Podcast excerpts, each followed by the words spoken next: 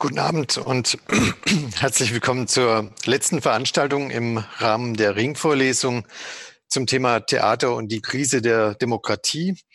Ich begrüße Sie und euch herzlich und freue mich, dass wir heute noch einmal eine herausragende und interessante Literaturwissenschaftlerin zu Gast haben, Juliane Vogel. Bevor es losgeht, kurz die obligatorischen organisatorischen Hinweise. Wir zeichnen die Veranstaltung auf und möchten deshalb diejenigen, die nicht mit angeschalteter Kamera erscheinen möchten, bitten, diese spätestens jetzt auszuschalten und ausgeschaltet zu lassen. Und wir begrüßen auch wieder die ZuhörerInnen von Wilsonstraße FM. Sie alle können hier auf drei Wegen mit Fragen und Diskussionsbeiträgen teilnehmen, über die QA-Funktion, den Chat und nach dem Vortrag dann, dann auch über eine Wortmeldung mit der blauen Hand. Wer am Radio teilnimmt, kann Fragen stellen, indem er oder sie eine Mail schickt an Paul Kolosseus. Der hat die E-Mail-Adresse kolosseus.em.uni-frankfurt.de und Kolosseus schreibt sich mit K. Und vielen Dank neuerlich natürlich auch allen, die uns trotz der Pandemie das Abhalten dieser ursprünglich hybrid geplanten Veranstaltung ermöglichen. Das sind heute Abend wieder Selim, Selim Kadmi vom Mosanturm, der Produktionsleiter. Das ist Lukas Renner, der erneut die Übertragung auf Wilsonstraße FM in die Hand genommen hat. Und Paul Kolosseus, der uns bei der Organisation der Ringvorlesung äh, im Institut für TFM an der Goethe-Universität hilft. Und besonders bedanken möchte ich mich dann auch nochmal für heute Kooperationspartnern, dem Künstlerhaus Musoturm, der Hessischen Theaterakademie, dem Förderfonds Lehre und last but not least den Frankfurter Positionen 2021 beziehungsweise der sie tragenden BHF Bank Stiftung und namentlich Stefan Mummel.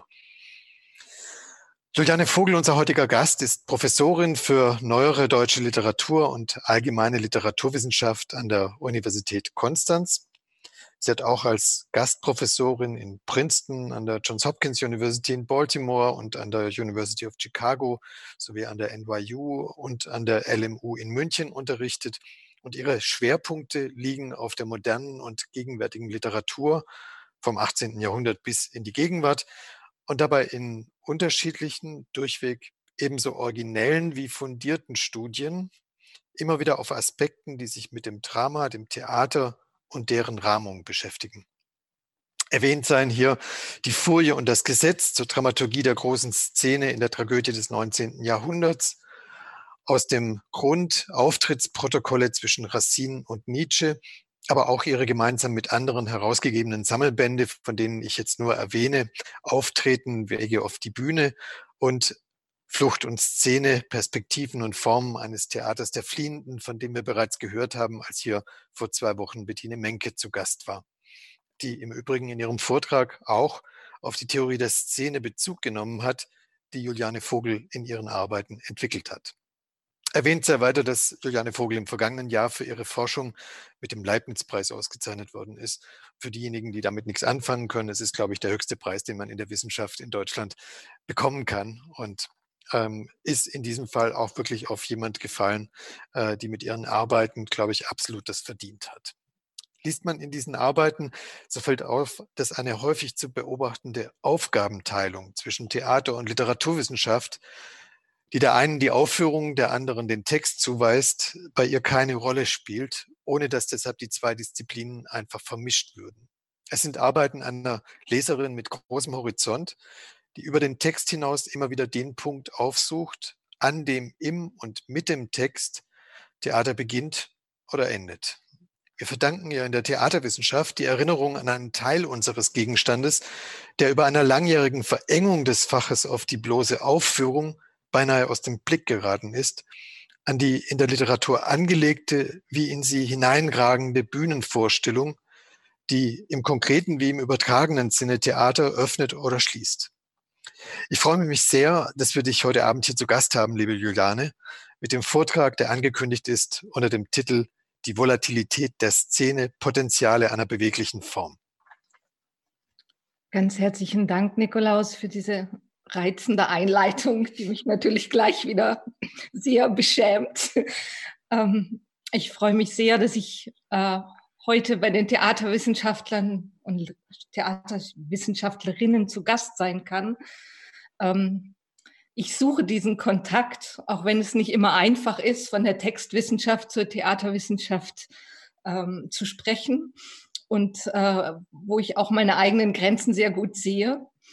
Ähm, ich versuche heute Abend etwas ähm, zu machen, was ich schon lange tun wollte. Ich wollte nach vielen Arbeiten, nach vielen Jahren, in denen ich mich mit der Szene beschäftigt habe, die Dinge ein wenig zusammenführen, ein wenig verdichten und vielleicht zugleich eine Perspektive entwickeln, die bis in die Gegenwart hineinreicht. Ich fürchte, ganz dahin bin ich nicht gekommen. Das Einzige, was ich bieten kann, ist, dass ich einen bestimmten Möglichkeitsraum der Szene eröffne.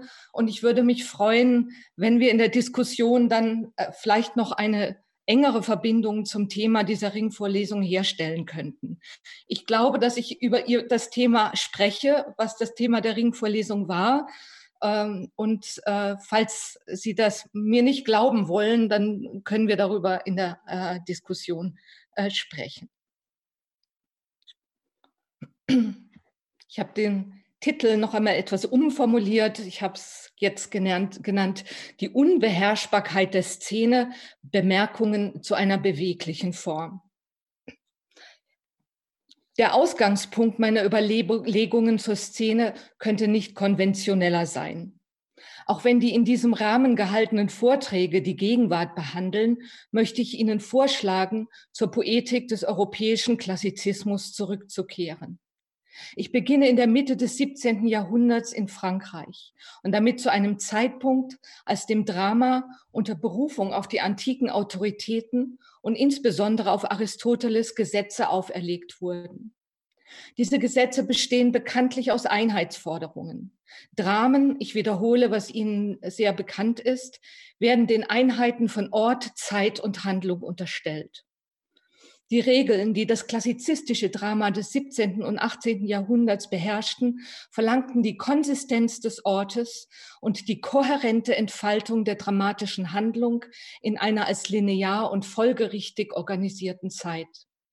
Seine Abfassung unter diesen Bedingungen erfordert zeitliche Disziplin, das geschickte Verweben verschiedener Handlungsstränge und räumliche Konzentration.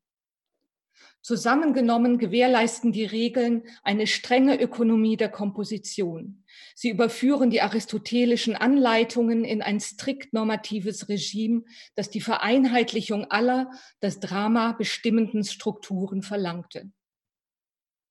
Das Einheitsregime der aristotelischen Poetik zeigt jedoch vor allem eines. Seine Regelungen besitzen die Stärke einer Gegenkraft. Sie dokumentieren in erster Linie den normativen Aufwand, der nötig war, um zu kontrollieren und zu beherrschen, was sich in der Theaterpraxis des frühen 17. Jahrhunderts der Unterordnung entzogen hatte. Die rigorosen Regeln der Doktrin Classique, die mit den Namen d'Aubignac, Corneille und Boileau verbunden sind, deuteten darauf, deuten darauf hin, dass etwas fixiert werden musste, das sich zuvor bewegt hatte dass etwas integriert werden musste, was stets Gefahr lief, sich selbstständig zu machen. Und dass etwas verdichtet werden sollte, was sich zuvor nur in loserer Form hatte gruppieren lassen. Die Leistung der drei Einheiten besteht offenkundig darin, die Fliehkräfte des dramatischen Materials zu bannen und ihm eine Ordnung aufzuprägen, die es ruhig hielt, kohärent machte und zugleich an einen Ort band. Diese Verdikte, so möchte ich behaupten, treffen in erster Linie die Szene. Die Anstrengungen der Regelpoetik richten sich insbesondere gegen ein Strukturelement, das seiner Geschichte nach unter Autonomieverdacht stand. Szenen stehen für ein Theater wie für ein Drama, das von präaristotelischer Unruhe geprägt und noch nicht oder nicht äh, durchgehend durch die Regel der Vernunft begrenzt war, wie es in Boileaus 1674 erschienener L'Art Poétique heißt. Ihrer formalen Struktur nach entziehen sie sich dem Begriff der Einheiten und widersetzen sich dem, was Aristoteles die Desis, das heißt die Komposition eines Mythos und die Franzosen die Fabel nennen. Im Drama oder in der Tragödie ist es insbesondere die Szene, die das Gebot der Fixierung herausfordert, indem sie in unbotmäßiger Weise den Platz wechselt, die Notwendigkeit durchkreuzt und die Abfolgen gefährdet. Dieser Widerstand gegen Subordination macht die Szene für die dramatische Doktrin zu einer unverlässlichen Sache, unzuverlässigen Sache. Er führt dazu, dass ihr Begriff im klassizistischen poetischen Diskurs marginalisiert, ausgeschlossen oder nur als gebundene oder zu bindende angesprochen wird. Aus den Poetiken des 17. und 18. Jahrhunderts gewinnt man den Eindruck, dass sie den Szenen eine allenfalls schattenhafte Bedeutung zusprechen. Entweder werden diese der dramatischen Gesamtanlage beziehungsweise den Akten untergeordnet oder aber sie werden der Insubordination verdächtigt und aus dem umgrenzten und bereinigten Feld ausgeschlossen, in dem poetische Regeln gelten. Zwar sind sie nötig, um einen dramatischen Zusammenhang herzustellen, der erst aus einer Verkettung von Szenen hervorgeht. Andererseits aber wird alles, was die Gestaltung und die Anordnung der Szenen betrifft, dem Ornatus, dem Schmuck, der Verzierung des Dramas zugerechnet. Alle Verfügungen, die die Szenenanordnungen betreffen, gelten sämtlich als ornamental, Ornement, mit der Folge, dass ihnen langfristig der Status einer konstitutiven dramatischen Bedeutungseinheit abgesprochen wird. Die Szene ist ein Feld, auf dem keine Regeln gelten oder greifen. Diese Geringschätzung setzt sich bis in die Moderne fort. Ein Echo derselben findet sich noch im dritten Teil von Hegels Ästhetik, in dem sich dieser in lakonischer Kürze über die Szeneneinteilung, Zitat, des Dramas äußert. Zitat, man kann es nicht rechtfertigen, es, also diese Szeneneinteilung, Gliederung zu nennen. Auch in seinen Augen ist der strukturelle Wert der, der Szene zu geringfügig, um eine Struktur zu bilden. Noch Max Scheler behauptet in seiner Schrift Das Phänomen des Tragischen von 1914, dass Szenen nicht Teile einer, Zitat, ideellen Komposition sein können. Hier heißt es, Zitat, es ist prinzipiell unmöglich, die Ordnung der Szenen aus dem Organismus einer auf Ideen beruhenden Komposition abzuleiten. Zitat Ende. Seine Unterscheidung ist für den Ruf der Szene verheerend. Ihr Arrangement bleibt der ideellen Komposition eines Dramas äußerlich. Unter diesen Voraussetzungen möchte ich in meinem Vortrag die Spannungen herausstellen, die das Verhältnis von Drama und Szene bestimmen.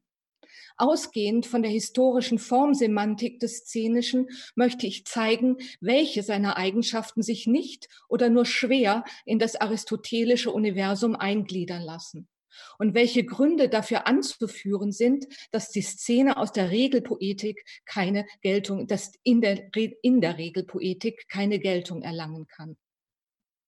Dabei ist mir bewusst, dass ich dem breiten semantischen Spektrum des Begriffs der Szene an dieser Stelle nicht gerecht werden kann. Versuchsweise möchte ich sie als einen Komplex bestimmen, der verschiedene Bedeutungen zueinander in Beziehung setzt, ohne dabei trennschärfe Unterscheidungen vorzunehmen. Dieser Komplex umfasst die Szene als theatrale Plattform oder Play Structure, das heißt als Skene, die Szene als imaginären Schauplatz, die Szene als Strukturelement des Dramas und die Szene als ein theatrales Energiefeld, in dem sich dynamische Prozesse abspielen, die das Drama überlagern, zerstören und beleben können. Ich gehe dabei etwas anders vor als meine Gewehrsleute. Nicht zuletzt Hans-Thies Lehmann und Bettine Menke haben vor allem die prekäre Theatralität der Szene betont. Ihre Überlegungen richten sich auf den Moment der Self-Exposure, des auf die Szene Tretens, in dem sich das tragische Subjekt den Blicken der Zuschauer aussetzt. In meinem Vortrag möchte ich mich aber auf andere Aspekte konzentrieren, die vielleicht selbsterklärend, wenn nicht sogar trivial erscheinen mögen. Ausgehend von den Regelungen der Poetik möchte ich die auf diejenigen Faktoren des Szenischen hinweisen, die sich der Subordination entziehen. Ich möchte aufzeigen, welche Qualitäten sie dazu befähigen, der Zentralisierung der Form, wie sie dort stattfindet, Probleme zu bereiten. Ich möchte die Unbeherrschbarkeit der Szene damit in Zusammenhang bringen, dass sie Veränderungen bewirkt und semantisch mit dem Wechsel verbunden ist. Ein Wechsel, der sowohl in räumlicher Hinsicht wie in Hinblick auf die Handlung Unsicherheit und Unberechenbarkeit hervorbringt. Szenen, so meine ich, verfügen über ein so hohes Transformationspotenzial, dass sie aus politischen wie aus ästhetischen Gründen reguliert und kanalisiert werden müssen.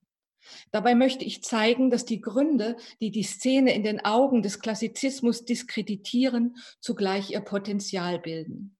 Ich hoffe, dass ich dabei in der Gegenwart ankomme, wenn ich meinen Materialien, an meinen Materialien den Widerstand freilege, den die Szene dem Prinzip der Subordination entgegensetzt. Das heißt, ich muss die Regeln gegen den Strich lesen und aus dem Gebot die Gefahr rekonstruieren, der es entgegentritt. Ich stelle zwei Behauptungen voran. Erstens möchte ich behaupten, dass Szenen mobil sind und sich daher ihrer räumlichen Festsetzung entziehen. Wie immer man ihre Bedeutung definiert, ob als Spielort, imaginärer Schauplatz oder als dramatisches Teilelement, man wird sie beweglich finden. Szenen sind die zentrale Gegenkraft der Einheit des Ortes. Während der Diskurs der klassizistischen Doktrin die Festlegung, Vereinheitlichung und Kontrolle des Ortes fordert, ist sie ein Motor räumlicher Veränderung. In der einen oder anderen Seite widersetzt sie sich der Regel, die Nicolas Boileau in seiner Schrift La Poétique formulierte. Der Ort der Handlung sei fixiert und bezeichnet. Zitat, que le lieu, de la scène y soit fixe et marqué. Sie soll festsetzen, was die französischen Dichter des 17. Jahrhunderts als Peregrination bezeichnen, Wanderungen oder das, was Daubignacs Pratique de Théâtre von 1657 den Transport, also sozusagen den Transport der Szene nennt. Zweitens möchte ich behaupten, dass Szenen kontingent sind und ihrer beweglichen Struktur nach keine Notwendigkeiten stiften. Hinter dem aristotelischen Regelwerk, so scheint es, wirkt auch in Bezug auf die Handlung eine zentrifugale Kraft, die sich Geltung verschafft und immer wieder neu überwunden werden muss. Während die Akte in der dramatischen Komposition wurzeln und nach einer notwendigen Abfolge angeordnet sind, können äh, Szenen prinzipiell beliebig angeordnet werden. Daubignac betrachtet sie als pièces détachées, als losgelöste Stücke, die, wenn sie nicht reguliert werden, beliebig vertauscht werden können. Sans rien gâter, wie es heißt, ohne damit Verwirrung zu stiften. Le Bossu, René Le Bossu, nennt sie Stücke aus reichen und glänzenden Stoffen, die jedoch den Prinzipien des Rapport, der Liaison oder der Dependance zu unterstellen sind, um ihre Fliehkräfte zu bändigen. In Hinblick auf die Einheit der Handlung zwingt das französische Theater das szenische Material in einen, einen kohärenten Ablauf. Erst in der Form des Aktes lässt sich die Bewegung der einzelnen Szene sistieren. Beide Punkte möchte ich im Folgenden etwas vertiefen, bevor ich frage, inwiefern das Drama dennoch auf, das, äh, auf die unverlässliche Szene, unzuverlässige Szene angewiesen ist. Ich beginne diesen Teil hier mit der Mobilität des, der Szene. Der Diskurs über die Unveränderlichkeit der Szene, wie sie im 17. und 18. Jahrhundert zu beobachten ist, richtet sich auch gegen die nomadischen Züge des Theaters, die in Vergangenheit und Gegenwart beobachtet werden. Die Regel, dass der Ort eines Dramas fixiert sein solle, wie es in der La Poétique heißt, soll die lange Wanderungsgeschichte von Theater und Drama beenden, die alle ihre Elemente und betrifft dabei alle ihre Elemente. Dennoch lassen sich ihre nomadischen Züge nicht verschweigen. Schon aus der Perspektive der Poetiken gibt sie ein Beispiel für eine transitorische Architektur. Wenn Daubignac die ursprüngliche Szene als eine Ombrage naturelle be be beschreibt, also als ein Schattendach, kehrt er an die pastoralen Anfänge der griechischen Kultur zurück.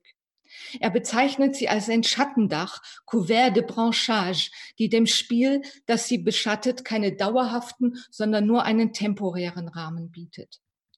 Diese Transitor, dieses Transitorische ist auch in der Vorstellung des Thespiskarren präsent, die durch Horaz in die Diskussion eingebracht wird. Ich erwähne außerdem Gottsched, der, in seinen, äh, der seinen theatergeschichtlichen Aufriss in seiner kritischen Dichtkunst von 1731 mit Thespis beginnt. Zitat. Thespis, der mit seinen Sängern in Griechenland von einem Orte zum anderen herumzog, erdachte etwas Neues, als er die Lieder in Teile absonderte und zwischen Zweien und Zweien mal mal eine Person auftreten ließ, die etwas ungesungen erzählen musste.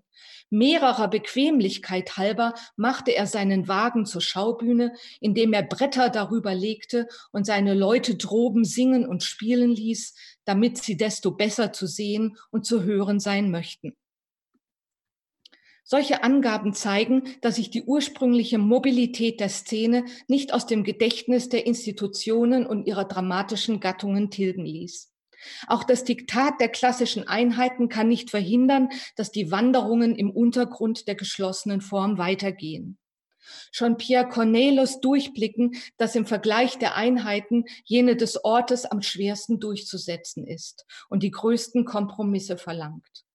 Die räumliche Konzentration des Dramas kann immer nur annähernd, so gut wie möglich erreicht werden. Qu'il faut chercher cette unité exacte autant qu'il est possible, so heißt es 1660 in seinen, in, in, äh, seinen Trois Discours. Die halsbrecherischen Konstruktionen, die vorgenommen werden müssen, um sie zu bewahren, zeigen deutlich, dass sich die Multiplizität der Schauplätze Geltung auch in der Ordnung der Einheiten verschafft. Um die Forderung der Wahrscheinlichkeit zu erfüllen, muss sie großzügig ausgelegt werden, an eine Erweiterung, äh, ähm, an eine Erweiterung und Vergrößerung gedacht werden und äh, die vielen Schauplätze zusammengefasst werden, äh, um zu vermeiden, was René Le Bossu die Multiplicité vicieux nannte. Also hier ist diese Vorstellung einer bösartigen Vielfalt, die bekämpft werden muss durch die Einheitsforderung des Ortes. So finden die Dramatiker, so erfinden die Dramatiker Superorte wie den Palast, die Stadt oder Rom, um der Pro Proliferationen der Szenen entgegenzutreten. Corneille schreibt dazu in den Trois Discours, ich könnte sagen, was ich über Cinna gesagt habe, wo sich im Allgemeinen alles in Rom abspielt und im, im Allgemeinen alles in Rom abspielt und im Besonderen zur Hälfte im Kabinett des Augustus und zur Hälfte im Kabinett von Emilia. Dieser Reihenfolge folgend findet der erste Akt dieser Tragödie im Vorzimmer von Rodogyn statt, der zweite im Zimmer von Kleopatra, der dritte im Zimmer von Rodogyn. Also Sie merken, wie hier diese Multiplizität zu wirken beginnt. Es bedarf jedoch nur eines Blicks auf die benachbarten Nationen oder in andere Gattungen, um diese wilden oder bösartigen Multiplikationen in voller Entfaltung zu beobachten. Das gleichzeitige barocke Trauerspiel in Deutschland oder die Gattung der französischen Oper mit ihren rasanten szenischen Veränderungen machen deutlich, welche Disziplin die Einheitsregeln den Dramatikern auferlegte. Vor allem aber das Modell Shakespeare zeigt, dass sich Szenen, wenn sie nicht reguliert werden, immer neue Orte aneignen. Es ist nicht verwunderlich, dass seine Dramen die Multiplizität der Szene mit einer gewissen Ironie und Begeisterung freisetzen. Dem Szenenwechsel werden hier keine Grenzen gesetzt. Ohne jegliche Einschränkung wird dieser zum bestimmenden Prinzip eines Dramas, das nichts weniger als den Globus zu umfassen versucht. Folgende Passagen aus dem Prolog zum zweiten Akt von Henry V zeigt die ähm, Freizügigkeit der szenischen Bewegung, die sowohl das Playhouse wie auch die Scene als Schauplatz mit sich führt. Zitat. And the scene is now transported, gentles, to Southampton. There is, uh, sorry.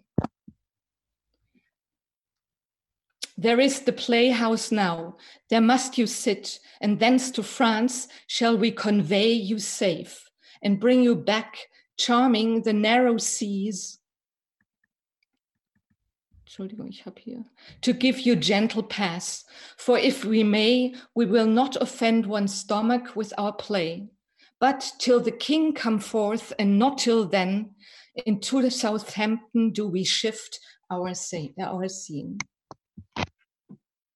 Ich komme zu meinem zweiten Punkt, zu meiner zweiten Behauptung, die Szene ist kontingent.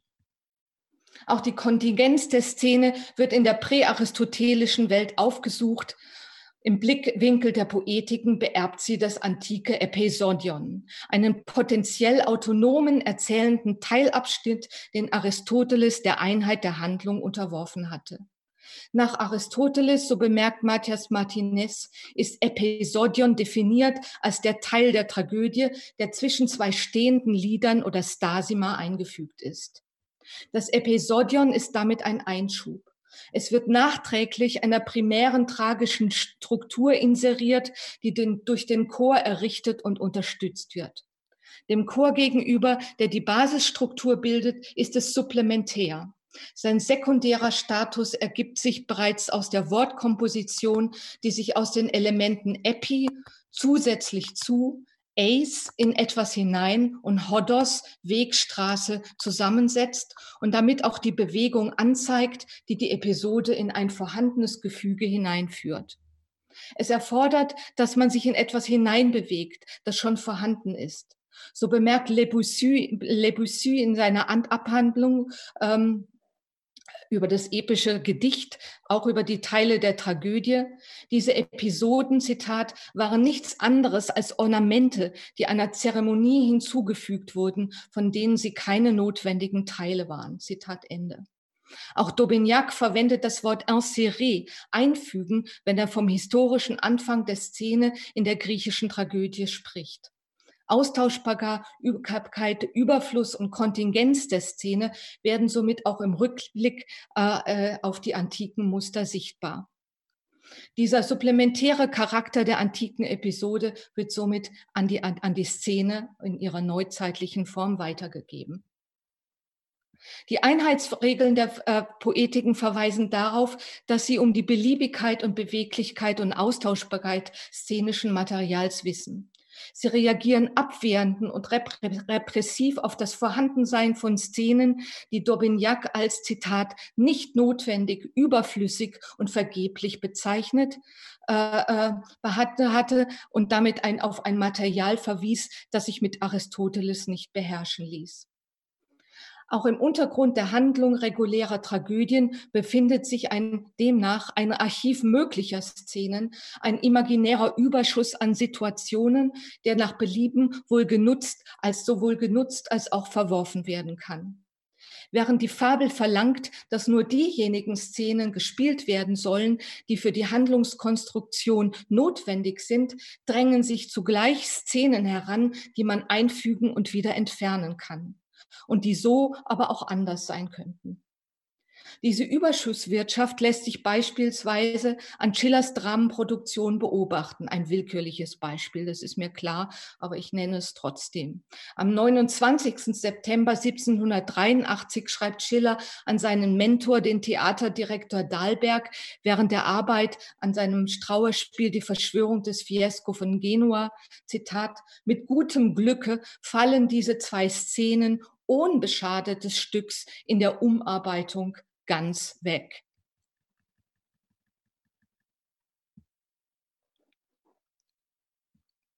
Ich komme zu einem Kapitel, das ich Situierung genannt habe.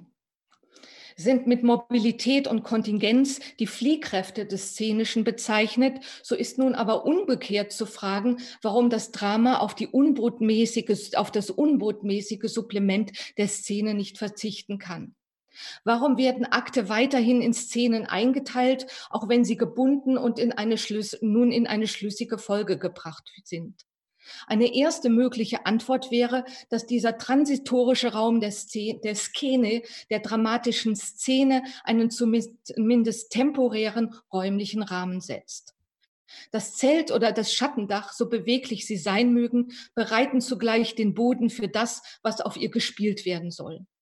Auch und gerade in der Flüchtigkeit eines Laubdachs bieten sie die Möglichkeit, etwas immer wieder neu zu situieren.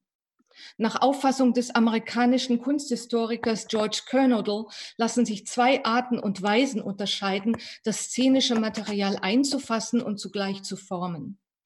Beide stellen auf je unterschiedenem Weg einen räumlichen Bezug zwischen Szene und Skene her. Sie können als Portikus und als Edikül bezeichnet werden. Wobei der Portikus der Arratierung des szenischen Materials, das Edikül seiner Beweglichkeit gerecht wird. Ich äh, versuche mal. Ich glaube, ich habe Ihnen die PowerPoint unterschlagen. Ähm, oh die jetzt wieder verschwunden ist. Entschuldigung.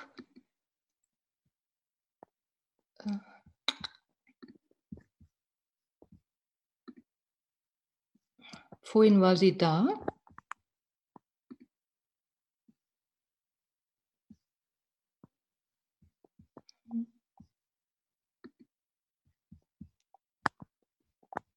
Das verstehe ich jetzt nicht ganz.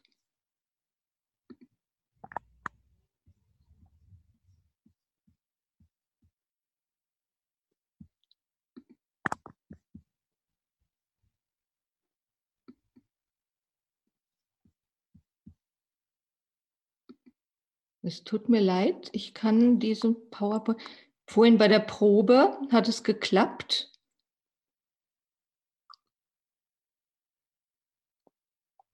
Und jetzt. Oh ja.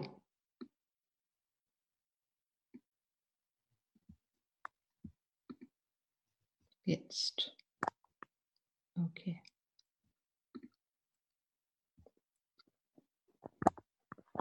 Wie Kernodle in seinem wichtigen Buch Art and, äh, Art and Theater von 1949 ausführt, wird die Szene im ersten Fall von einem Portikus, das heißt von einer Bogenkonstruktion oder einem Rampensäulengerüst umschlossen. Diese Einhegung dient der räumlichen Konzentration eines Geschehens und bietet eine Form des baulichen Containments an, das das szenische Material versammelt. Im Inneren des Bogens transformiert sich eine Abfolge von dramatischen Momenten in ein Bild. Wie Kernodle bemerkt, kann die Szene einer solchen Konzeption nach die Handlung zum Stillstand bringen, da sie mehr die visuelle Synthese fordert, als das Zeitgefühl anspricht. Nach außen hin dient dieser dazu, den Spielraum der Szene abzugrenzen oder zu beschneiden und alles fernzuhalten, was die Darstellung gefährden könnte. Hölzerne Stützen, Säulen oder Bögen dienen dann dazu, einen Figurationsraum zu isolieren, die innere äh, Dichte der Komposition zu erhöhen, das Auge zu erfreuen und einen Gegenstand zur Schau zu stellen, der sich in klaren Grenzen darbietet. Die Shakespeare-Zeile, äh, Can this cockpit hold the vasty fields of France, äh, die ich ebenfalls aus Henry V entnehme, veranschaulicht die Kapazitäten der Eingrenzung, die der Szene, der Szene zugeschrieben werden. Durch die Einschließung erzeugt das Artefakt eine Intensivierung, die der Skene Reichtum und ihrer Zeit Dichte verleiht. Allerdings um den Preis einer Einschließung, die ihren Spielraum begrenzt. Die zweite Möglichkeit, die Kernel anbietet, funktioniert in umgekehrter Richtung. Sie trifft dann zu, wenn die Szene nicht als Rahmen, sondern als Kern aufgefasst wird, der von Szenen umkreist wird.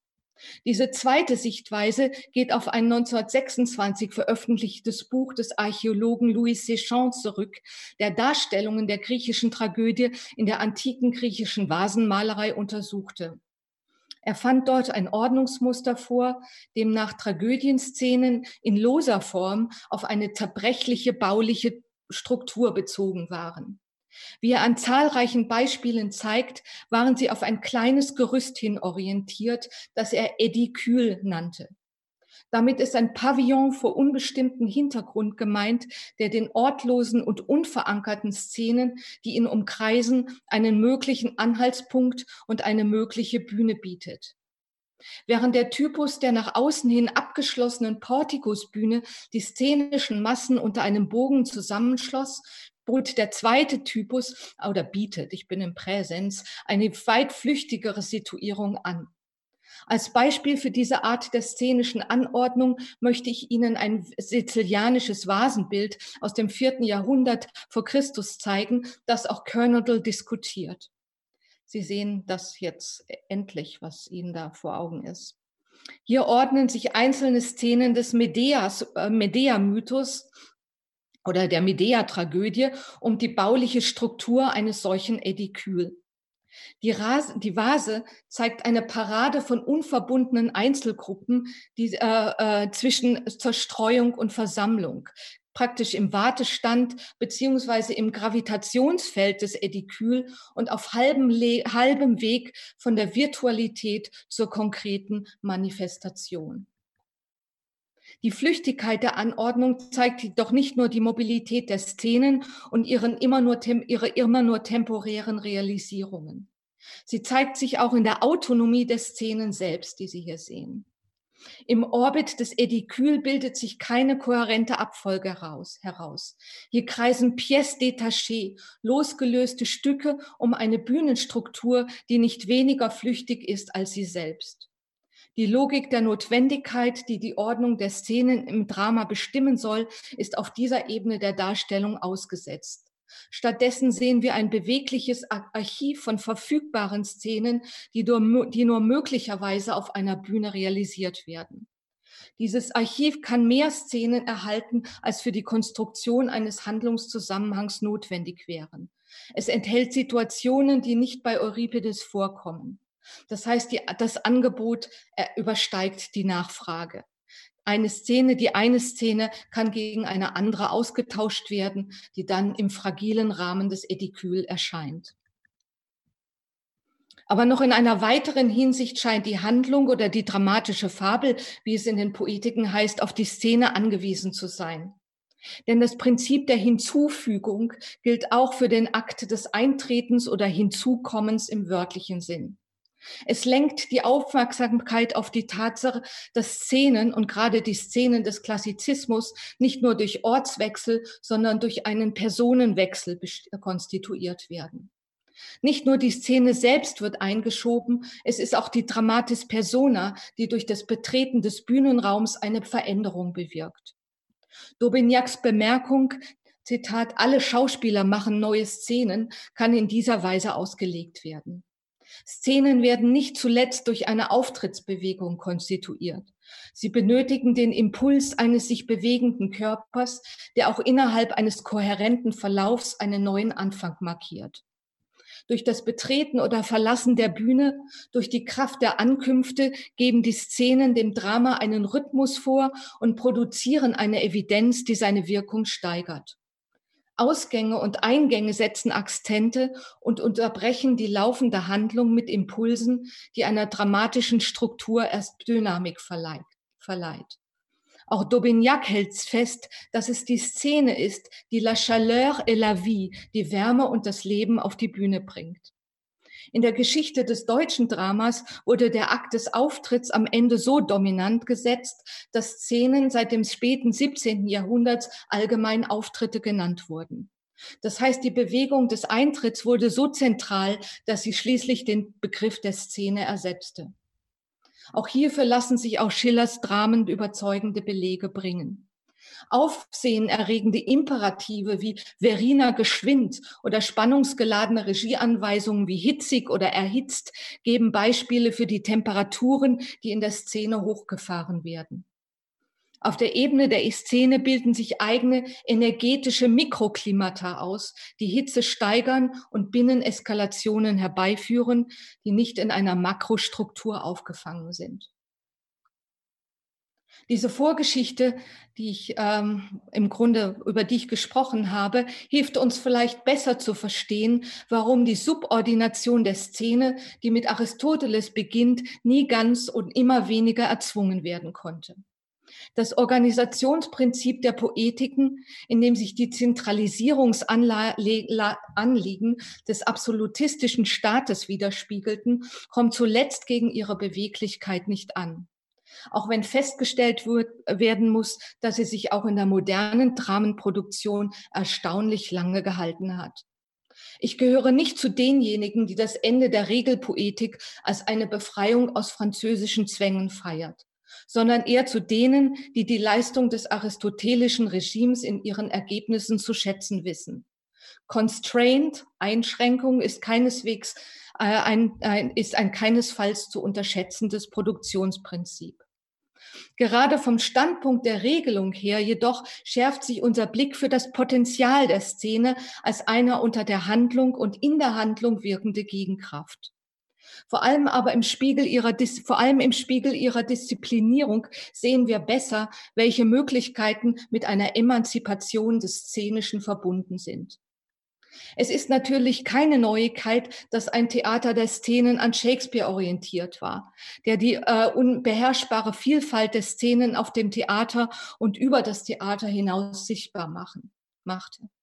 Im Zeichen Shakespeares tat sich ein Labyrinth oder eine ganze Welt von Szenen auf, wie es bei Herder heißt. Alle, alle Szenen, wobei die szenische Einschließung der Gesamtheit der Orte, wie, äh, wo, wobei Herder, der das geschrieben hat, alle, alle Szenen, die szenische Erschließung der Gesamtheit der Orte wie der Situationen meint. Mit Shakespeare wird das Archiv der Szenen nicht als Gefahr für eine Komposition, sondern als Fülle erfahren. Diese werden immer dann sichtbar, wenn auf die Setzung einer kohärenzbildenden artistischen Makrostruktur verzichtet wird. Der Blick zurück auf das 17. Jahrhundert kann uns hier doch vielleicht noch einmal vor Augen führen, äh, welche Szene der Potenziale der Szene auch in der Gegenwart zuzutrauen sind. Aus der Perspektive ihrer Regelung gesehen begegnet uns hier eine Form von höchster Beweglichkeit und Spontanität, die sich außerhalb von Makrostrukturen bewegt, sich überall einschieben und an beliebigen Punkten äh, äh überall einschieben lässt und an beliebigen Punkten stattfinden kann. Das Theater der Szene bewegt sich von Schattendach zu Schattendach, von Straße zu Straße. Es bietet bewegliche Orte, Zelte im buchstäblichen wie im übertragenen Sinn. Sie kann prinzipiell überall und zu jeder Zeit aufgeschlagen werden. Herders Phrase von allen, allen Szenen deutet die Möglichkeit an, im Medium der Szene den gesamten Globus szenisch zu durcheilen und zumindest potenziell an jede, jedem Ort präsent zu sein. Wir haben gesehen, dass sowohl Shakespeare wie Daubignac von Transport oder Transport sprechen. In ihrer als Bedeutung als Playhouse, als imaginärer Schauplatz, wie als Bestandteil des Dramas ist sie beweglich, beliebig zu vervielfältigen und dazu fähig, geschlossene Formen, stabile Institutionen und feste Orte zu überschreiten, zu sprengen, zu durchbrechen und in die Auflösung zu treiben. Wenn sie aus Zusammenhängen entlassen ist, steht, steht sie jedem zur Verfügung, der eine Szene machen möchte. Zugleich aber bietet sie auch in dieser mobilen Form eine Möglichkeit der Situierung an. Auch wenn die Szene selbst ein flüchtiger oder beweglicher Ort ist, äh, kann sie einer Szene den Boden bereiten, die selbst in einem Möglichkeitsraum unterwegs ist. Sie bietet eine Synthese aus Flüchtigkeit und Situierung, die sich an Orten bilden kann, die selbst wieder in Bewegung sind. Das Szenenmachen ist eine dezentralisierte, punktuelle Praxis, die jedem die Möglichkeit eröffnet, seinen Auftrittsraum selbst zu definieren und einen beliebig zu wählenden Punkt unter den Voraussetzungen der Flüchtigkeit, Öffentlichkeit zu bilden und sei es nur für einen Moment. Zur Kunst der Szene gehört die Fähigkeit zur Instant, Instant Escalation, die Fähigkeit, komplexe Sachlagen spontan und punktuell zu verdichten, dabei auf ein großes Archiv ungespielter Szenen zurückzugreifen und neue aus ihnen zu bilden, eine Situation durch einen Bewegungsimpuls aufzuladen und zu dynamisieren. Der szenische Impuls beerbt die Episode, indem er auf beliebige Lagen einwirken, sich inserieren und intervenieren kann. Er produziert Chaleur und Wie, also Wärme und Leben auf der Stelle und zugleich eine dezentrierte, wenn nicht zentrifugale Öffentlichkeit, auf der sie ihre Fähigkeit zur Geltung bringt, Veränderung zu bewirken. Ich danke Ihnen für Ihre Aufmerksamkeit.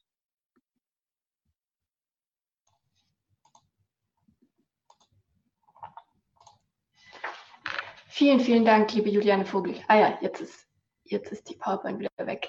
Vielen, vielen Dank für diesen, für diesen wahnsinnig tollen und ganz, ganz dichten Vortrag, der in gewisser Weise auf irgendwie ganz oder auf ganz tolle Weise jetzt, glaube ich, unsere, unsere Ringvorlesung, unsere HTA-Ringvorlesung zu einem Ende bringt, beziehungsweise nochmal ganz, ganz viele Fragen, die wir bisher diskutiert haben in all den letzten Wochen, mit unseren Gästen berührt und, und weiterführt.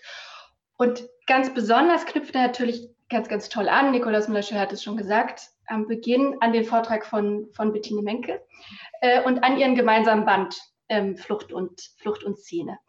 Und um jetzt so ein bisschen daran anzuknüpfen. Ähm, bei Bettine Menke, äh, nur um es kurz in Erinnerung zu rufen, für die, äh, die nicht da waren, ging es im Anschluss an Agamben und, und Hannah Arendt um die Figur des Flüchtlings und die Szene als Transitzone. Ähm, und bei Ihnen beiden in dem Band Flucht und Szene ähm, geht es ja sozusagen ganz stark um diese Bestimmung der Szene als Zwischenraum, als Transitzone. Also um diesen theatralen Zeitraum als äh, ein Ort des Rastplatzes, des Fliehenden, des Bedingten, des Bedingten hier. Wo, und das finde ich wirklich äh, wahnsinnig interessant jetzt auch für unsere Diskussion, wo, ähm, das schreiben Sie in, in der Einleitung zu diesem äh, Flucht- und Szeneband, wo sozusagen Flucht das Modell des Auftretens äh, und des Eintretens in Sichtbarkeit und in die szenische Darstellung wird.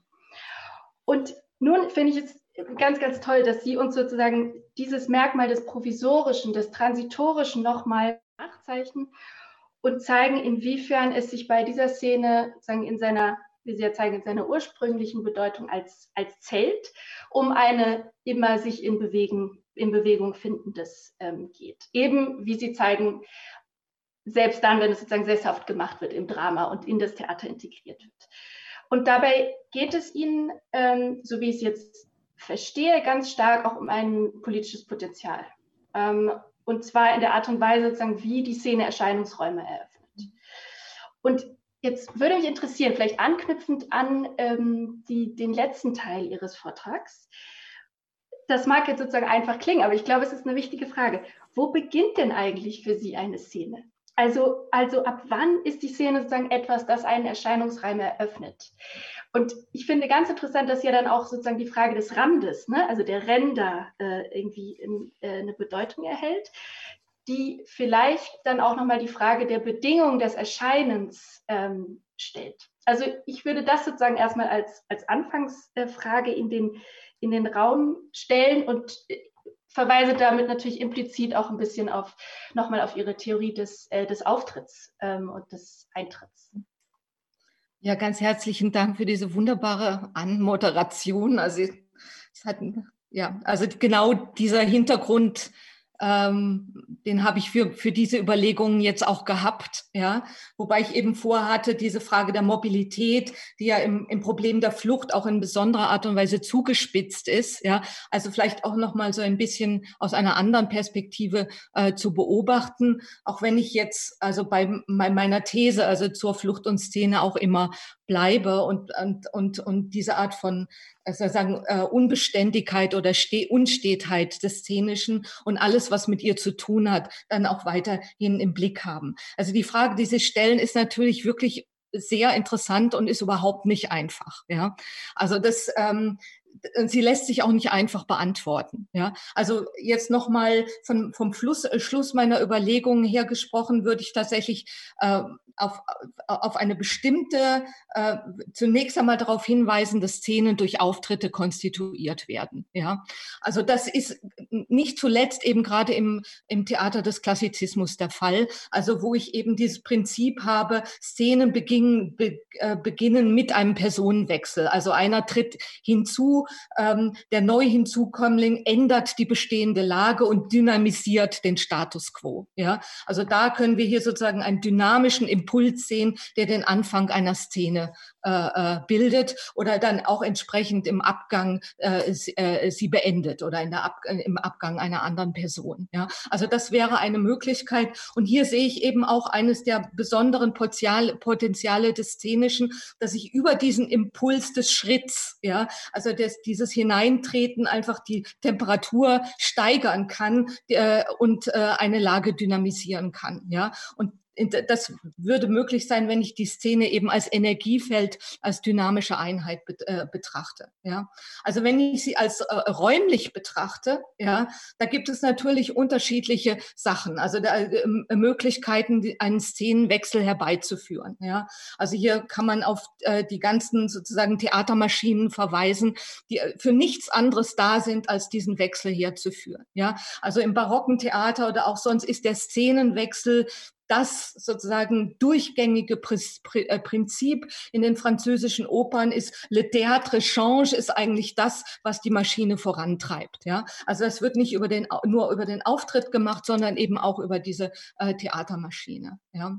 Ähm, ich glaube aber prinzipiell, vielleicht kann man das nochmal auf eine andere Ebene verschieben. Auch wenn ich das Druckbild anschaue eines Dramas, ja, ähm, dann fragt sich tatsächlich, warum muss das eigentlich unterteilt werden? Also warum muss diese Akt, diese Einheit des Aktes immer wieder unterbrochen werden. Ja?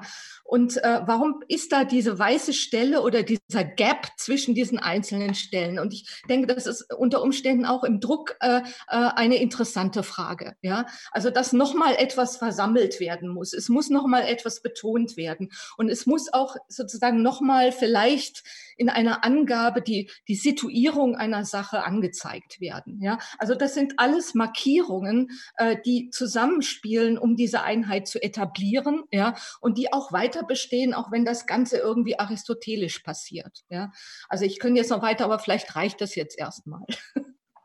Vielen, vielen Dank. Äh, wir freuen uns, wenn wir weiter was dazu hören. Jetzt frage ich aber erstmal in die Runde, liebes Publikum, gibt es Fragen? Ja, Nikolaus Mitterschell.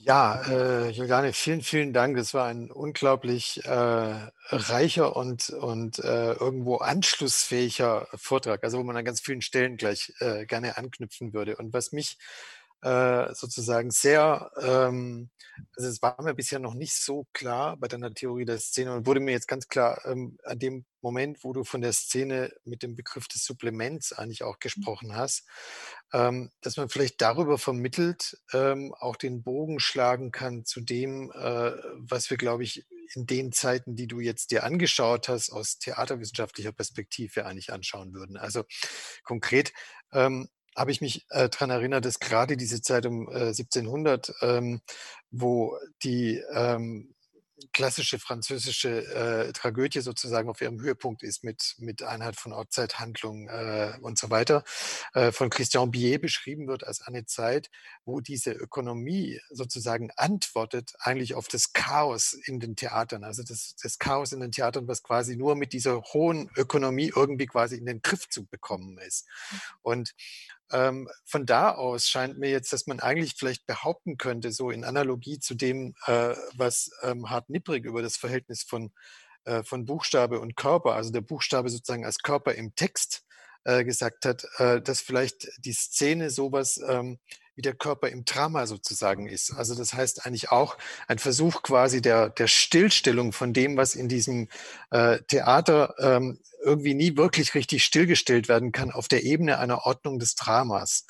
Und wenn man dieses Modell jetzt weiterverfolgt, ähm, dann äh, fallen mir auf, dass man sozusagen an verschiedenen Stellen eigentlich immer wieder diesen Bogen schlagen könnte. Also ähm, natürlich ist dann äh, genau so, so ein Punkt, dass äh, dass wenn der Körper im Theater eigentlich immer das ist, was sozusagen die Unruhe, die Bewegung, die Veränderbarkeit, äh, die, die äh, unauflösbare ähm, sozusagen äh, Gegenbewegung zu jeder Fixierung bedeutet, ähm, dann würde dieses äh, Szenenmodell wahrscheinlich irgendwie sich dazu eignen, dass man parallel dazu ein Theatermodell eigentlich ähm, quasi durch die historischen Phasen, die du aufmachst, verfolgt, ähm, was quasi mit dieser Übersetzung in, in diese Logik des Szenischen ähm, dann irgendwo immer parallelisiert werden könnte.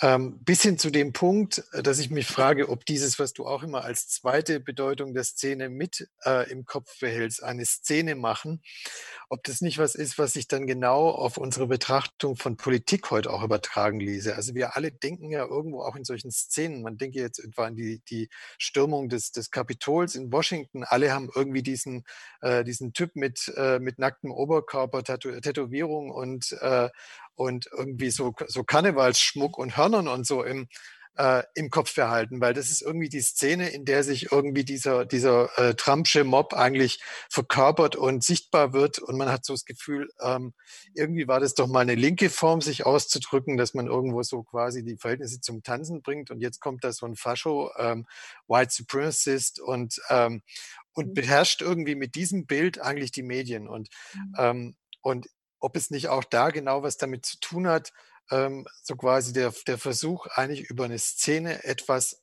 zum Stillstand zu bringen, etwas einzufangen ähm, und dann letztlich damit, und das wäre jetzt sozusagen die eigentliche Frage bei der Sache, ähm, vermittelt über ein Ordnungsmodell letztlich auch ähm, eine Art von ähm, neuer Macht einzusetzen.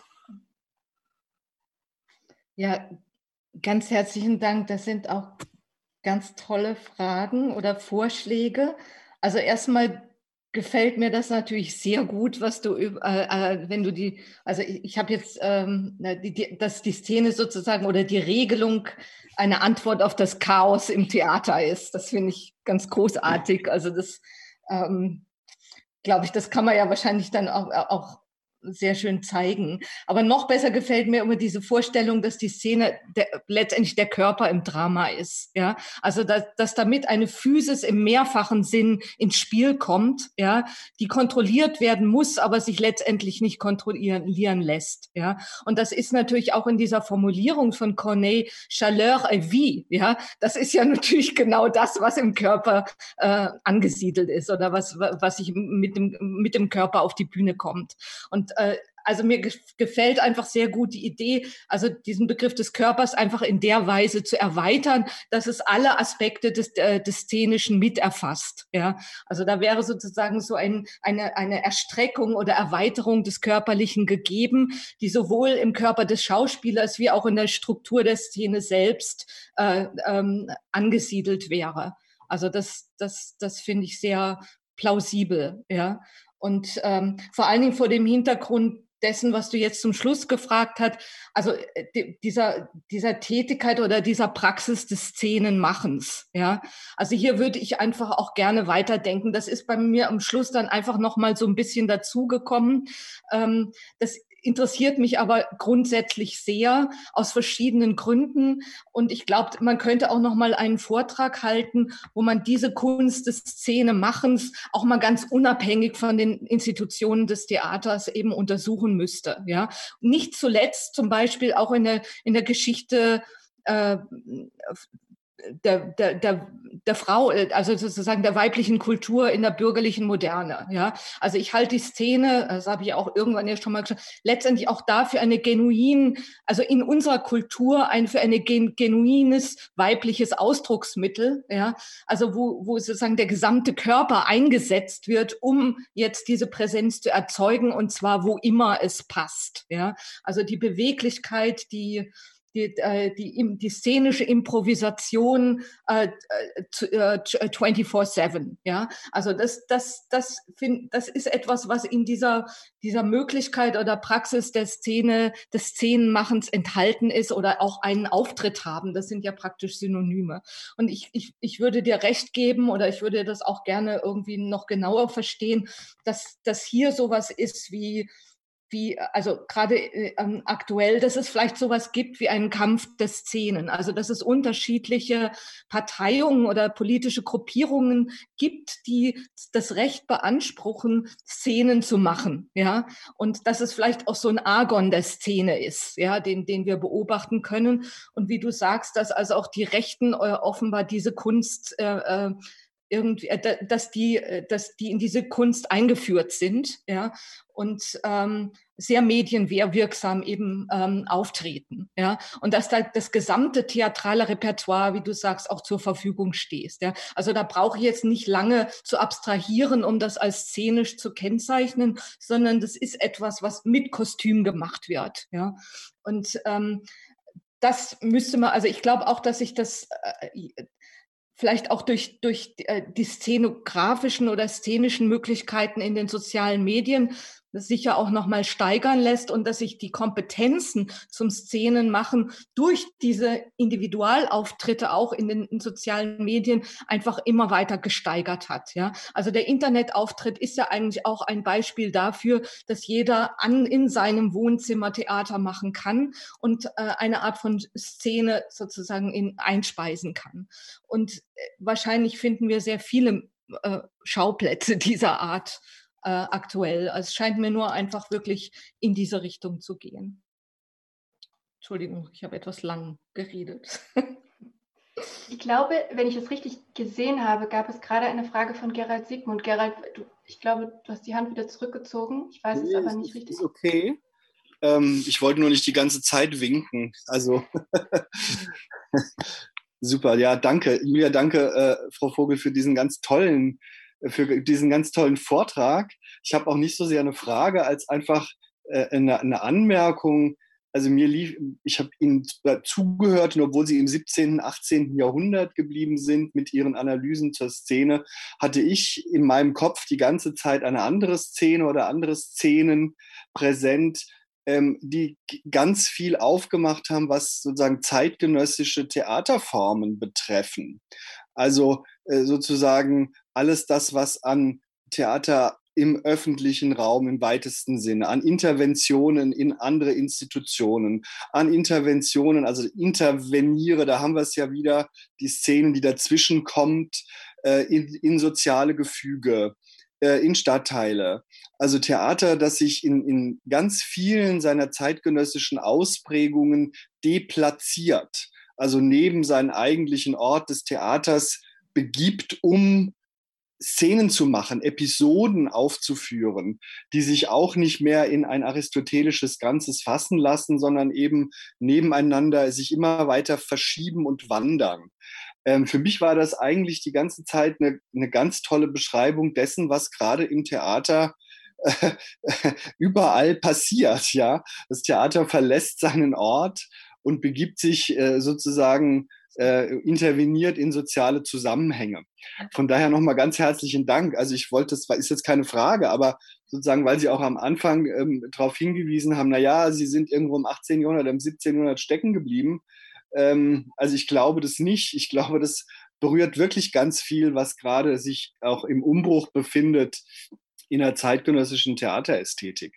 Von daher nochmal ganz herzlichen Dank und ich wollte einfach auf diese Verbindung, die sich mir unweigerlich eingestellt hat, hinweisen. Ganz, ganz herzlichen Dank. Das hatte ich natürlich gehofft, dass das, dass das irgendwie ja. im, im äh, Sprechen über das 17. Jahrhundert, dass da auf einmal irgendwie diese, diese Energie der Gegenkraft, die wir im Moment im Theater bemerken und die ja auch sehr bewusst äh, außerhalb von des Theaters äh, äh, praktiziert wird, dass die da irgendwie äh, wirksam wird, ja. Also das, das hat mich selber jetzt auch fasziniert und dann zuerst dachte ich immer, oh, was biete ich? Also ich bin da irgendwie vollkommen ähm, ganz woanders und so, aber, aber beim Schreiben habe ich einfach gemerkt, dass das äh, wirklich, dass das da anfängt, ja.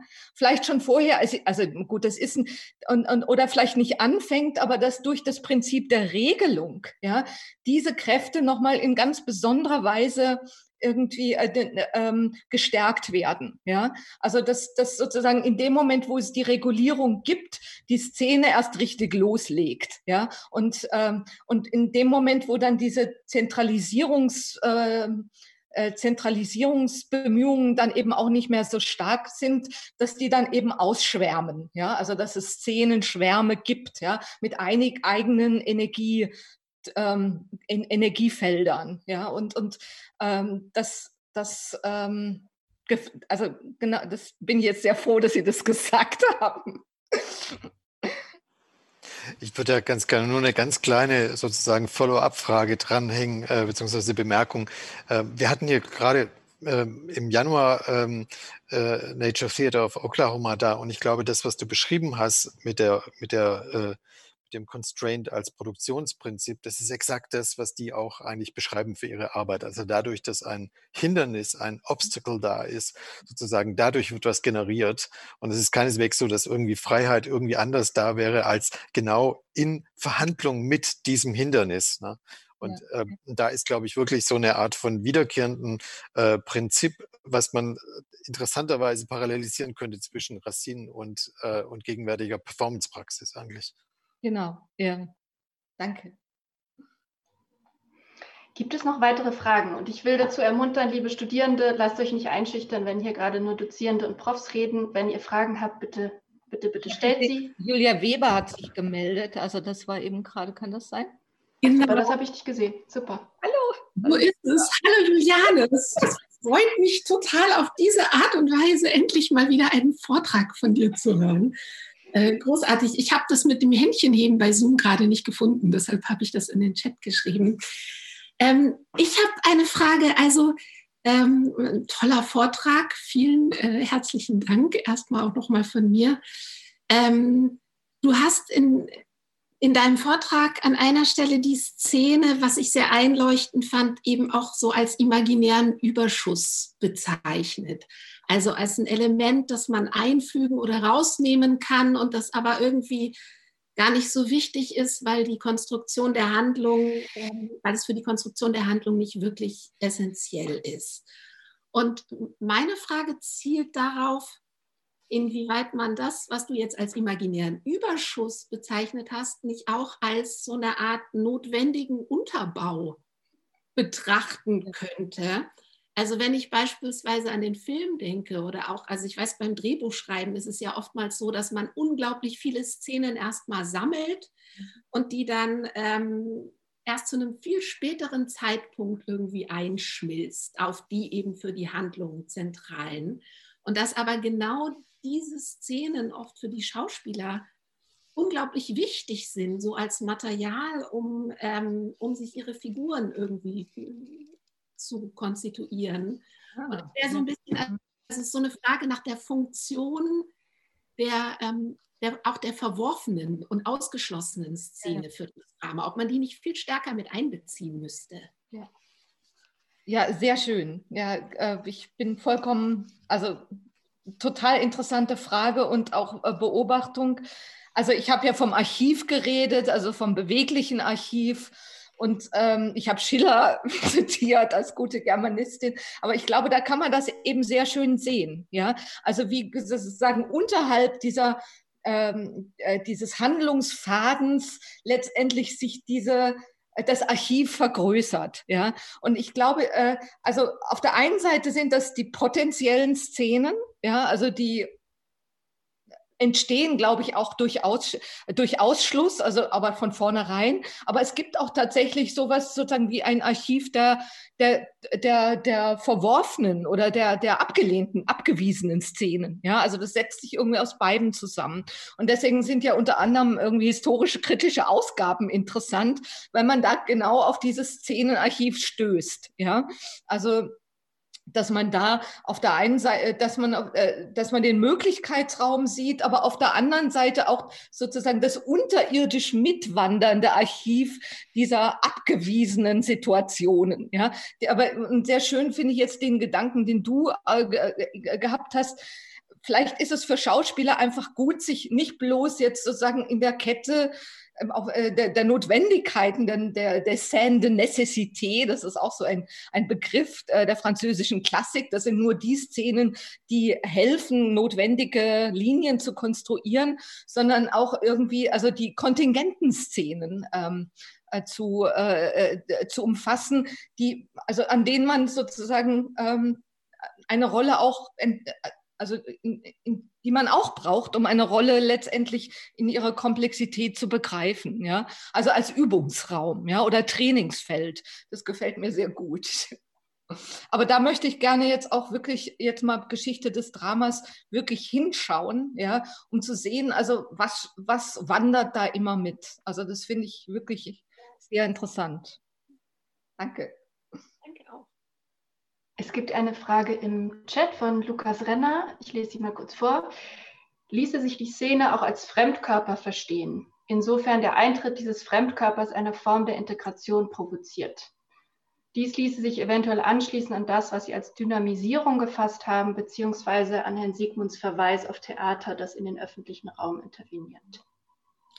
Ähm, ja, vielen Dank. Also ich ich glaube, das kann man schon, also ich würde, vielleicht kann man es nicht verallgemeinern, aber ich würde sagen, dass diese Fremdkörper, äh, dass es eine interessante Aufgabe ist, dieses Fremdkörpergefühl in Bezug auf die Szene zu unterstreichen. Ja, also ich, äh, es ist vielleicht einfach auch eine Perspektive auf die Szene, die man auch einnehmen kann. Ja, also dass man, wenn man jetzt also solche in solchen integrierten, komplexen, aristotelischen Komplexen sich einfach einfach nochmal fragt, inwiefern sind das denn unterdrückte oder integrierte Fremdkörper? Ja, also ich hatte vorhin ja auch in Antwort auf die äh, Frage von, von äh, äh, Frau Schade ähm, versucht, das mit den Rändern nochmal reinzubringen. Und ich glaube, wann immer Ränder äh, bewusst werden, wann immer sie unterstrichen werden auf diese Art und Weise, ähm, und nicht durch sozusagen Überblendungen oder allzu weiche Übergänglichkeiten bewusst gemacht werden, da würde man diese Fremdkörpergefühl entwickeln. Ja, was, was mich jetzt darauf bringt, das, das müsste man wahrscheinlich tatsächlich nochmal unterscheiden, also zwischen den weichen Rändern und äh, zwischen den weichen Transit, tran, also den weichen Übergängen und den harten Fügungen. Ja, also da sollte man ähm, da kann man, kann man natürlich sehr viel finden. Ja, also das sind ähm, ja, also wenn das Licht zwischendurch ausgeht ähm, und, das, und die Schwärze zwischen die Szenen eintritt. Ja, also da gibt es, äh, würde ich jetzt mal schon auch sagen, im modernen Drama, in der, ähm, im, in, im, im, Drama der Jahrhundertwende, im, vor allen Dingen im Drama der Avantgarden haben sie also solche harten Fügungen, ja, also wo das Fremde der Szene, das Blockhafte äh, der Szene mit seinen harten Rändern äh, äh kultiviert wird. Vielen Dank. Gibt es noch weitere Fragen? Gerne im Chat oder mit der kleinen blauen Hand.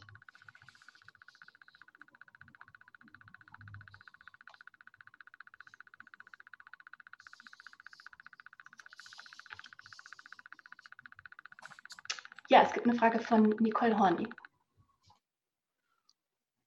Bin ich da? Hallo? Ja, man hört. Ja, Okay, ich habe, glaube ich, gerade kein Video. Egal, hört ihr mich? Ja. Ja, wunderbar, danke. Ähm, ich ähm, bin Schauspielerin, Ausgebildete und ähm, forsche in der Sprechwissenschaft. Und ähm, ich, ich ähm, habe das jetzt sehr genossen und sehe innerhalb von Szenen ähm, durchaus auch Gestaltungsmöglichkeiten, das darzustellen, wovon Sie sprechen, Frau Vogel. harte Ränder, äh, ähm, liminale Phasen zum Beispiel, in denen Übergänge geschaffen werden oder sowas. Und ich behaupte, dass der schauspielerische Bruch, der sowohl ähm, in, äh, in, in, klassischer ähm, Literatur äh, anwendbar ist, also äh, anwendbar ist als Darstellerin in klassischer Literatur als auch in zeitgenössischer Literatur, dass der was birgt, ähm, äh, womit sie sich auch beschäftigen. Ähm, also dieser, dieser Bruch, der auf was hinweist, ähm, was eine Art Hinterbühne sein könnte oder etwas, was, ähm, wovon wir eben nichts wissen, wovon wir nichts erfahren, etwas Unsichtbares. Und ähm, für mich scheint das, wie Sie die Szene als beweglich sehen, auch ganz innerhalb einer Szene und sehr bewusst wählbar von einem Schauspieler auffindbar zu sein. Und zwar zwischen jeder Zeile, zwischen jedem Punkt und zwischen jedem Komma. Deswegen mochte ich Ihre Referenz zum Schriftbild also wenn Büchner äh, äh, eine Zeile äh, freilässt oder sowas oder ich mit äh, Fragmentarien mich beschäftigen darf als Schauspielerin, dann komme ich immer wieder auf diesen Punkt der Beweglichkeit einer Szene beziehungsweise letztendlich eines Vokals oder eines sprecherischen Ausdrucks. Also das, was Sie äh, Mikro beschrieben haben, gibt es noch mikroskopischer, glaube ich, zu entdecken, bereits äh, über, über viele ähm, Jahrtausende hinweg oder Jahrhunderte. Das wollte ich beitragen und danke Ihnen für den Vortrag. Ja, herzlichen Dank. Äh, das ist natürlich schon ein sehr interessantes Problem, was Sie ansprechen. Und darüber habe ich auch viel zu wenig geredet.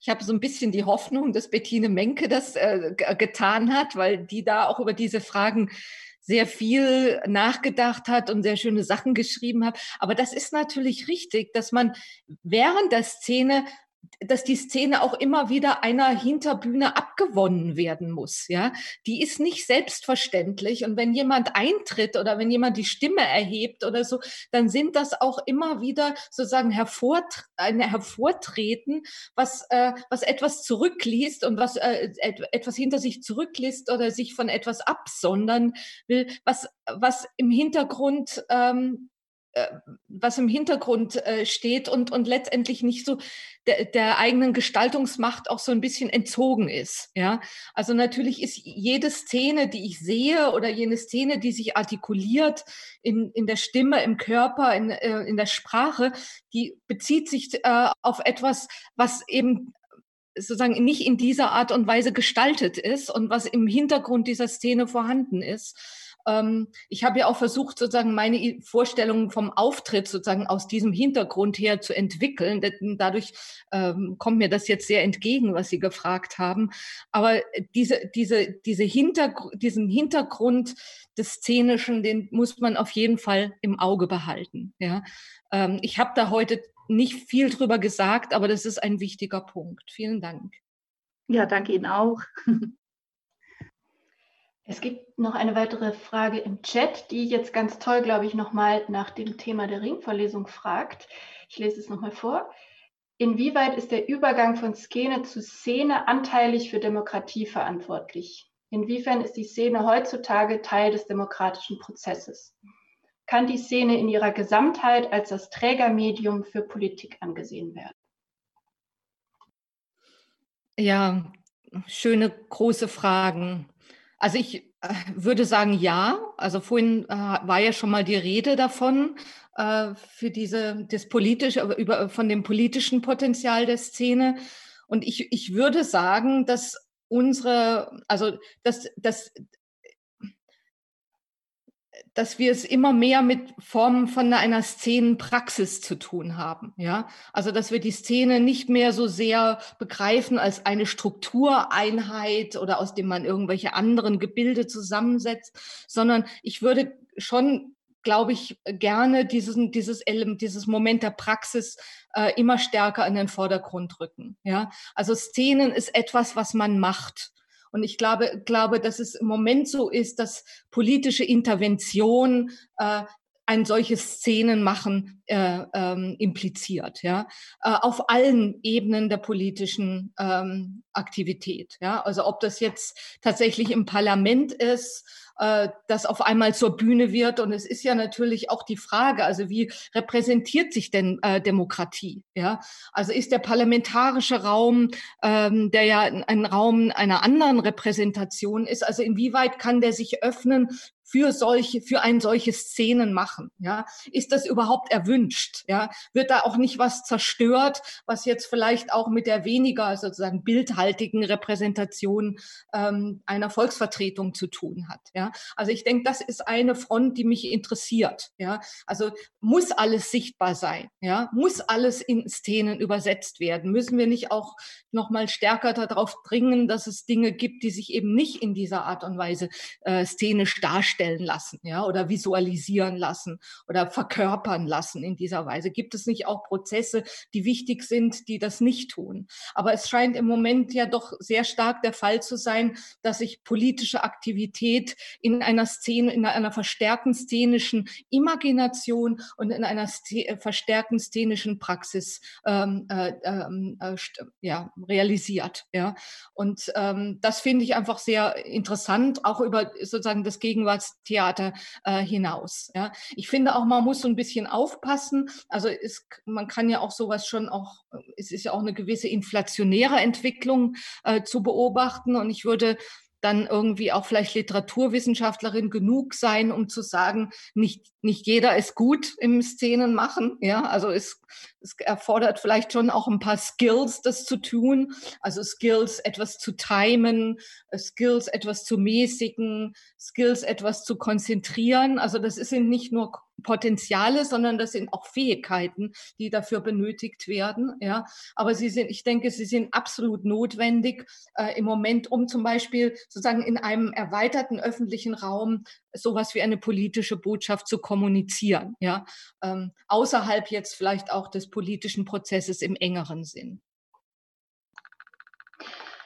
Ja, daran anschließend wirklich nochmal die Frage, also die Sie jetzt genau formulieren. Also gibt es Szenen für die, die sozusagen nicht auftreten können? Ne? Also genau die, die sozusagen die Bedingungen des Erscheinens nicht erfüllen können, die die sozusagen die Bedingungen des, des, der Körperlichkeit der, der Chaleur und so weiter nicht, ähm, äh, nicht, nicht, äh, nicht haben, nicht haben können und die sozusagen in, deswegen in den Repräsentationsraum überhaupt nicht, nicht äh, keinen Eingang, keinen Eingang finden, ähm, weil es für sie keine Erscheinung, kein Erscheinen oder keine Erscheinung äh, gibt in dem Sinne. Ich glaube, das ist eine ganz, ganz wichtige Frage, die ähm, die sich sozusagen, die sich jetzt wirklich durchgezogen hat durch, äh, durch unsere Ringvorlesung und die jetzt noch mal, die sie jetzt nochmal auf ganz tolle Weise neu formulieren.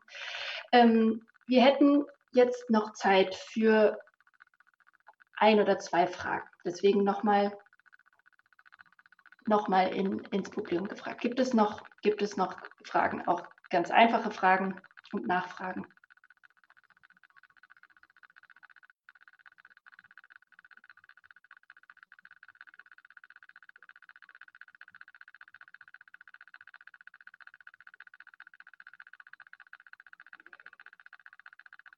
Wenn das nicht der Fall ist, wenn das nicht der Fall ist. Ähm, wir haben jetzt, äh, liebe Juliane Vogel, wir haben jetzt ganz, ganz toll diskutiert und ich finde gerade wirklich mit dieser, mit dieser letzten Frage, die ja sozusagen auch immer noch offen ist, ähm, geben Sie uns ganz, ganz viel mit, genau nochmal für diese Frage der Ringvorlesung, ähm, die Frage der Repräsentation, die Frage der Krise der Demokratie, mit der wir jetzt, glaube ich, nochmal sehr, sehr gut weiterdenken und weiter nachdenken können. Vielen, vielen, vielen herzlichen Dank. Vielen Dank für Ihren tollen Vortrag und für die tolle Diskussion und Ihnen allen für, fürs Mitmachen.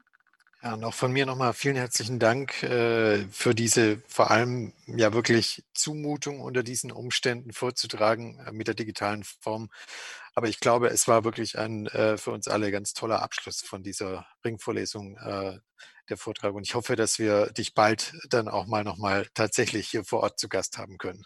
Ja, wir geben die Präsenz nicht auf. Das wäre ich. und ich bedanke mich ganz herzlich. Das hat mir jetzt großen Spaß gemacht und ich danke auch allen für die guten Fragen, die ja, also die mir zeigen, dass das jetzt mit der Szene noch nicht zu Ende ist. Und ähm, ich werde das gerne in diese Richtung weiterdenken und ähm, ja, freue mich auf das nächste Mal. Und ähm, bis dann.